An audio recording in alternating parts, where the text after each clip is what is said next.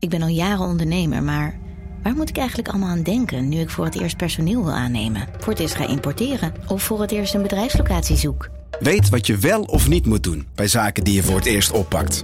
Check kvk.nl voor praktische stappenplannen. KVK, hou vast voor ondernemers. Al 125 jaar kwaliteit voor jou thuis met Miele. Dat vieren we met jou. Ontvang nu tijdelijk een cashback tot 125 euro op veel Miele-apparatuur. Geniet van de kwaliteit van Miele. Voor perfect verzorgd wasgoed en kleding die veel langer mooi blijft. Voor een stralend schone vaat, even perfect als jouw diners. En een stofvrij thuis waarin echt hygiënisch schoon de standaard is. Check miele.nl voor alle feestelijke aanbiedingen.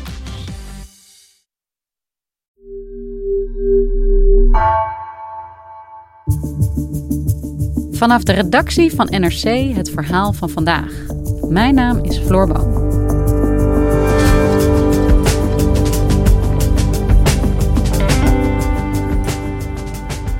In India worden de meeste huwelijken nog altijd gearrangeerd. Maar er is verandering gaande. Langzaam krijgen Indiërs meer vrijheid om zelf op zoek te gaan naar een partner en is de markt van datingsites zwaar in opkomst. Eva Oude Elfrink, die afzwaait als correspondent in India, ging op zoek naar de beleving van liefde in het land. Daaruit blijkt dat oude waarden nog altijd regeren.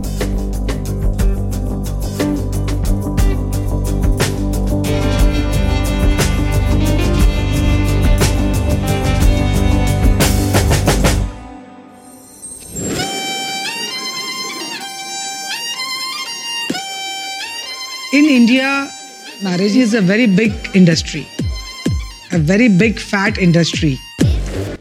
Ja, Sima Taparia, of eigenlijk Sima Anti, zoals ze zichzelf uh, noemt. Dat is een, uh, een elite matchmaker. Ze komt uit, uh, uit Mumbai. En zij heeft haar eigen reality show op, op Netflix. Hi darling, badayo. I'm Sima Taparia. I'm Mumbai's top matchmaker. En daarin volg je eigenlijk hoe zij jonge mannen, maar ook uh, jonge vrouwen uh, in India en, en ook in de Verenigde Staten helpt om een juiste partner te vinden. He's 6'2. That's nice. Mm. He's fond of traveling like you. Yeah. He's very active. He's gone surfing in the United States and in India. He also loves to go snowboarding. He seems to like the outdoors. Yes. I do not like the outdoors. I know. Natuurlijk is de match tussen één jongen en één meisje, maar het is veel meer een match tussen twee families. En dat is natuurlijk iets wat heel, uh, heel gangbaar is in India en eigenlijk heel erg diep ingebakken in de samenleving. Omdat zij heel erg ook een rol hebben bij, de, bij het bepalen van wie dan echt toch de juiste partner is voor, uh, voor hun zoon of dochter. Oké, okay, dus het gaat eigenlijk veel meer over de families dan over de individuen. Dat klinkt hier in Nederland toch wel heel erg traditioneel. Ja, en dat is het ook. Het is al wel uh, best wel vooruitstrevend, zou je bijna kunnen zeggen. Als je ziet, uh, zeker in deze serie, hoeveel zeggen, zeggenskracht de, de, de, de, zoons en dochters in die zin hebben. Uh, maar ze vragen wel advies aan hun, aan hun vader of moeder in deze. But um, that's what I want for my child. This is my expectation. Aparna's mom says she just wants someone who loves her daughter. But I can tell that she has very high expectations. It will be difficult to find someone who is well educated, successful, and someone who satisfies both mother and daughter. Ja, de, familie is gewoon ontzettend belangrijk. En uh, dat, dat zie je in, in, eigenlijk in alle lagen van de bevolking. En van, van nou, de, rijkste tot de, de armste. Uiteindelijk is het gewoon belangrijk dat de match uh, niet alleen tussen de twee een goede match is, maar dat de families ook echt met elkaar uh, matchen en dat dat een goede, goed partnerschap is. En hoe, uh, hoe kijken ze hier naar in India? Is dit een vooruitstrevende serie of is dit iets wat gewoon past binnen ja, wat er eigenlijk veel meer gebeurt uh, in India? De, de, er was heel veel te doen toen deze serie op Netflix verscheen. En ik moet wel daarbij zeggen, dit soort elite matchmakers, die, die rekenen echt nou ja, al snel duizenden euro's voor hun diensten. Um, dus dit is wel iets van de mensen met geld die zo'n matchmaker kunnen betalen. Um, maar dat was dus wel, nou, mensen vonden het alsnog wel gewoon een, een, eerlijk inkijkje in, in, zekere zin. Maar er was ook veel kritiek. Um, er waren op sociale media vooral heel veel vrouwen die boos waren eigenlijk omdat het bijna de luchtigheid van zo'n serie, want het is heel luchtig en het is eigenlijk leuk om ook naar te kijken. Um, niet echt eer doet aan de pijn die zij hebben ervaren toen zij in dat hele proces zaten. Dus de koehandel eigenlijk waar zij zich aan blootgesteld hebben gevoeld toen zij met hun ouders tegenover potentiële partners stonden, met hun families en werden afgerekend op het feit dat ze te kort, uh, te dik of uh, te donker van huidskleur waren en daarop werden afgewezen. So I've selected according to your preference and likings and all that way. And I'm taking it they're all three open for a Guyanese girl rather than a. Yeah, yeah. Oh, okay. Caste is not a problem for anybody. Okay, I'm excited to see. het hele gearrangeerde huwelijk, daar zitten heel veel ook pijnlijke aspecten aan. En die kwamen een klein beetje naar voren, maar niet, werden niet benoemd. Het wordt allemaal veel te mooi voorgesteld, terwijl er heel veel pijn voor heel veel mensen uh, aan ten grondslag ligt ook. Heel even voordat we daarop verder gaan, maar kun je heel kort even schetsen wat voor land India is eigenlijk als we het hebben over de liefde? Het is een enorm land. We hebben het inmiddels over een bevolking van bijna 1,4 miljard mensen, waarvan op dit moment meer dan de helft jonger dan 25 jaar is. Um, het is religieus divers in die zin dat er veel verschillende geloven uh, vertegenwoordigd zijn. Maar eigenlijk is het over, overwegend hindoeïstisch. Dus um, ongeveer 70 tot 80 procent van de bevolking is, is hindoeïstisch. Uh, 10 procent moslims. En dan heb je boeddhisten, Jains. Het is, het is religieus, is er van alles, maar het is overwegend hindoeïstisch. Um, en het is een hele conservatieve samenleving, heel traditioneel. En um, hiërarchisch ook. En dat komt deels vanuit uh, het kastensysteem, dat heel erg ingebakend is binnen het Hindoeïsme. En voor de mensen die dat niet kennen, eigenlijk gewoon een heel erg hiërarchisch systeem. Dat bepaalt niet alleen de naam die je hebt, maar ook wat voor werk jij deed uh, en wat voor kansen jij had. En ook met wie jij bijvoorbeeld zou trouwen. En dat, uh, dat zit er gewoon nog heel steeds, nog heel diep in de samenleving. Het is officieel het kastensysteem afgeschaft. Um, maar in de realiteit is het springlevend. Deze serie, Indian Matchmaker, gaat dan aan de ene kant over een iets modernere vorm, maar het is toch nog een soort van uh, ja, vrijwillige uithuwelijking dan, als ik het zo hoor. Is dit dan een soort representatief voor de moderne manier waarop Indiërs daten? Eh, dat kun je wel zo zeggen. Dan hebben we het vooral over wat je ziet gebeuren in, in de grotere steden. Dat er gewoon echt wel meer ruimte is voor, voor de individuele stem om, om iemand te kunnen uitkiezen met wie ze willen zijn. En dat begint ook langzaam zich steeds meer uit te breiden naar het platteland, naar de rurale delen. Um, maar het is, het is vooral zeker in de steden is dit, is dit wel een beetje de, het, het nieuwe normaal aan het worden. En is het ook populair? Want ja, zijn er andere manieren om uh, een, een, partner te vinden? Of wordt het dus nog steeds gezocht in ja, dan een iets vrijere vorm van uithuwelijken? Nou, je hebt natuurlijk echt van oudsher, zoals het vroeger ging, of vroeger, zo gaat het nog steeds, bijvoorbeeld dus op, uh, op het platteland, is dat de familieleden, vooral de mannelijke familieleden, um, op een gegeven moment, en eigenlijk was het meisje al vaak al heel jong, op zoek gingen naar een partner voor, voor hun dochter, kleindochter. En dat het echt vanuit de familie en de gemeenschap kwam dat een partner werd gezocht.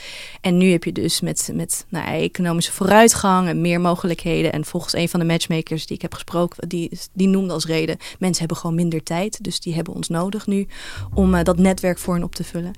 Maar India is ook een van de grootste markten geworden voor online dating apps. En dat is ook wederom iets wat je nog steeds, dat is vooral iets van de stedelijke jeugd, middenklasse, die daar, die, die daar heel gemakkelijk gebruik van maakt.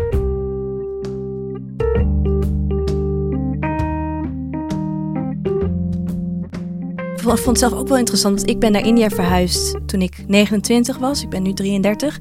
En mijn vrienden daar zitten net allemaal een beetje in die fase dat ze nou, of echt al wel aan het daten zijn of niet helemaal meer. Ouders die heel erg aan het pushen zijn bij sommigen om te gaan trouwen en, en hoe zij daarmee omgaan. En ik zag bijvoorbeeld dat zij dus wel inderdaad, zij vonden het heel leuk om uh, via Tinder een beetje erop los te daten. Um, maar dat geldt niet voor iedereen zo. En dat dat vond ik heel erg interessant om te gaan kijken. Um, bij zo'n jong stel die inderdaad in de stad is opgegroeid, uit een goede middenklasse familie komt, goede opleidingen hebben gehad. Hoe zij dan bij zo'n matchmaker terechtkomen. En hoe gaat dat dan? Waarom doen ze dat dan? Wat heb je daarover ontdekt? Nou ja, dat, is, dat wisselt natuurlijk per, per koppel. Maar ik heb één stel uh, ontmoet, uh, Sampada en Aditya. En het was een superleuk stel, super verliefd. Waren net getrouwd toen ik ze sprak. Um, en ze hebben er allebei heel bewust voor gekozen dat ze dat proces met een matchmaker in wilden gaan. Beide kanten zeiden ze dat ze heel verlegen waren aangelegd. De apps die uh, Aditya's vrienden zeiden van nou, ga gewoon lekker op Tinder zitten. Ze zeiden ja, dat, dat is niks voor mij. Ik wil niet casual daten. Dus hij zei ik heb shadi.com geprobeerd. Maar dan zat ik weer met een moeder te chatten die alleen maar wilde weten wat ik verdiende. Dus dat vond ik niks. En Aditya vertelde ook dat, hij, dat zijn vrienden eigenlijk allemaal een, een liefdeshuwelijk hebben, zoals ze dat noemen. Dus in India heb je ook echt een beetje het onderscheid tussen het huwelijk en die andere vorm, en dat is het liefdeshuwelijk. En dat is hoe wij het hier in het Westen kennen, dat je gewoon verliefd op elkaar wordt en dat je dan gaat trouwen. Maar hij, hij zag dat gewoon niet voor zichzelf gebeuren. En voor Sampada was het hetzelfde. Zij had vriendinnen die, die daten en die relaties hadden en daar ging het niet goed. En zij heeft toen ook besloten van, nou, ik, ik, ik wil het via zo'n matchmaker doen. Dat lijkt me, want ik wil gewoon een serieuze relatie. Ik wil iemand vinden met wie het meteen voor het leven is. Maar je zei net ook dat, ze, dat je ze ontmoet en dat ze heel verliefd waren. Dat is toch eigenlijk wel bijzonder dan. Dat ze het laten arrangeren en dat ze dan toch ook echt verliefd op elkaar worden. Ja, en dat is zeker de oude generatie met hun praat. Ja, de liefde komt echt wel, maar dat komt later. Daar gaat het in eerste instantie niet om. Maar die liefde die komt zeker. Of, maar dat hoop je natuurlijk, want het is helemaal geen gegeven als dat zeker niet het begin is van je relatie. Uh, maar zij waren inderdaad straalverliefd. En dat, het zal niet altijd meteen zo raak zijn. Maar in hun geval was dat, uh, was dat zeker wel zo. Maar als dit onderscheid er zo duidelijk is, hè, als er zelfs een andere naam voor is, een love marriage versus een gewoon huwelijk, is liefde dan überhaupt wel belangrijk? Ik bedoel, ja, het lijkt me van wel, maar welke rol speelt het dan bij jonge Indiërs om op zoek te gaan naar een huwelijkspartner? Nou ja, het is veel belangrijker geworden. Het, het, echt het gevoel van liefde was secundair trouwen was meer een plicht en de liefde kwam later. En dat is echt wel iets wat aan het verschuiven is. En dat komt ook voor een deel door de populaire cultuur. Daarin staat het vinden van je eigen liefde veel meer centraal. En is het iets geworden wat zeker deze jonge generatie um, veel meer ambieert. Het is, het is veel normaler geworden. Als we het hebben over percentages, dan hoeveel mensen in India kunnen tegenwoordig makkelijker zelf een liefde uitkiezen? Het is op dit moment zo dat geschat wordt dat zo'n 90% van de, van de huwelijken nog altijd gearrangeerd zijn, worden. Um, maar daarin is dus wel verschuivend. Je hebt bijvoorbeeld wat ze dan het semi-gearrangeerde huwelijk noemen, waarbij de ouders nog wel een rol spelen bij het, het selecteren, laat ik het zo zeggen, van, van potentiële partners. Maar de uiteindelijke keuze laten aan hun zoon of dochter om te bepalen van ja, met die persoon wel, met die persoon niet. En dan zijn er allerlei criteria aan te pas komen. De financiële status van de familie is erg belangrijk. Is iemand uh, opgeleid, hoogopgeleid? Heeft iemand de juiste lengte? Lengte is erg belangrijk ook. De juiste huidskleur. Zijn ze niet uh, te donker? Want donkere mensen of een donkere huidskleur wordt gezien als iets negatiefs. Um, maar ook, en eigenlijk veel meer, is iemand van de juiste, en dan zeggen ze gemeenschap, maar daar bedoelen ze eigenlijk van dezelfde kasten. Uh, en hebben ze dezelfde religie. Dat zijn toch wel zeker de, de, de, een beetje de, de, belangrijkste aspecten waar naar wordt gekeken. En um, ja, daarmee gaat zo'n matchmaker dan op pad. Ja, je zegt religie, Eva, als belangrijk criterium. Hoe, hoe speelt dat in India? Religie speelt een enorm belangrijke rol. We hadden het al eerder over kasten, maar bijna nog belangrijker zou kunnen zeggen, is, is de religie. Want het is voor, uh, voor veel Indiërs nog altijd nou, ongehoord en eigenlijk ook echt niet de bedoeling dat er een, laten we zeggen, een kruisbestuiving plaatsvindt. En dat het gaat dan helemaal als de relatie is tussen een hindoe en een moslim. Dat is heel complex en er zit heel veel oude pijn uh, in, in de samenleving achter de dragende theorie is eigenlijk dat de moslims, en ik had het net over, het zijn de minderheid, 10% van de bevolking is, is moslim, maar dat de moslims in India proberen de hindoes in de verdrukking te brengen en proberen de meerderheid te worden. Um, daarbij hebben ze allerlei ideeën over en onder andere ook dat, is, dat er een sprake zijn van een complot, een samenzwering van moslimmannen om hindoe vrouwen te verleiden.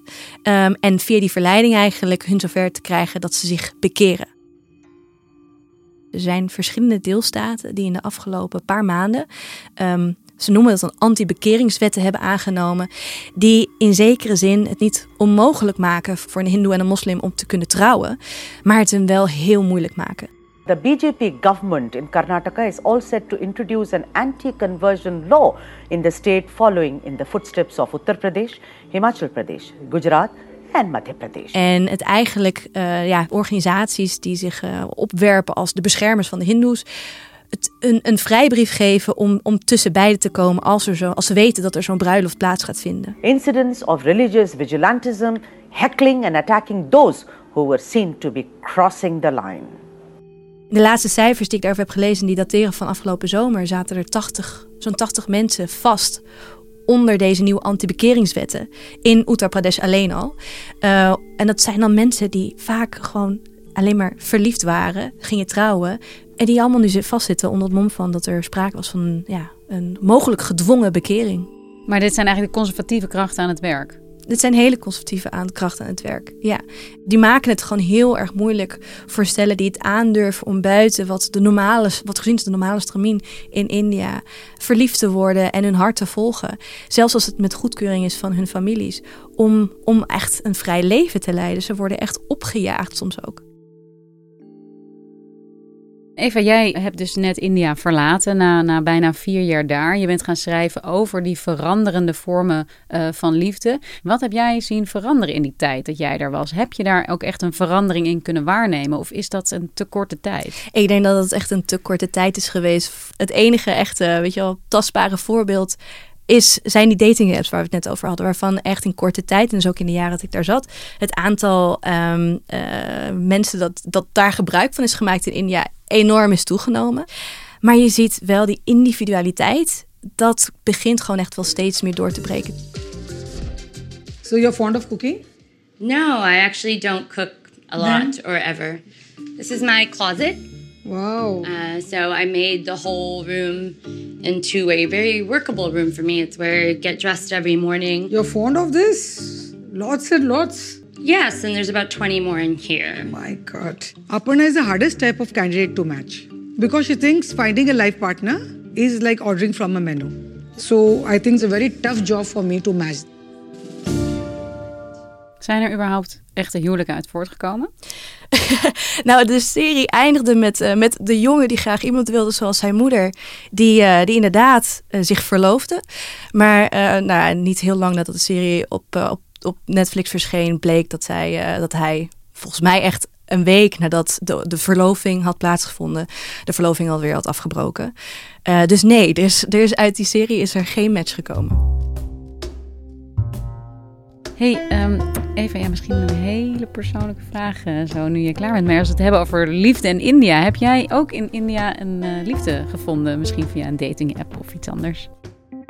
Nou ja, ik ben vooral heel erg verliefd geworden op India zelf. Ik, uh, ik had al een grote liefde voordat ik naar India vertrok. En daar ben ik in de tijd dat ik in India woonde ook mee getrouwd. Dus nee, ik heb niet op de dating, dating apps gezeten. Ik heb vooral meegeleefd met mijn vrienden die dat wel doen. Maar mijn, mijn, mijn liefde was vooral echt voor, voor India en voor de mensen zelf daar. Dankjewel Eva voor al je verslag en je mooie verhalen vanuit daar. Nou, jij bedankt.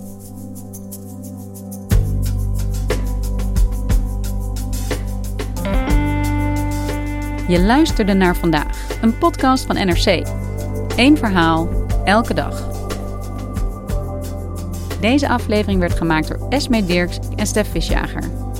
Dit was vandaag, maandag weer.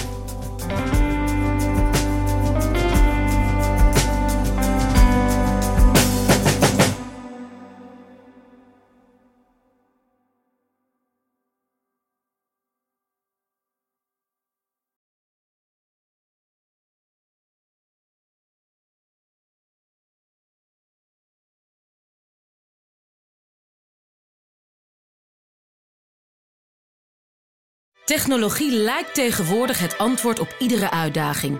Bij PwC zien we dit anders. Als we de potentie van technologie willen benutten, kunnen we niet zonder een menselijk perspectief. Human-led, tech-powered noemen we dat. Ga naar pwc.nl.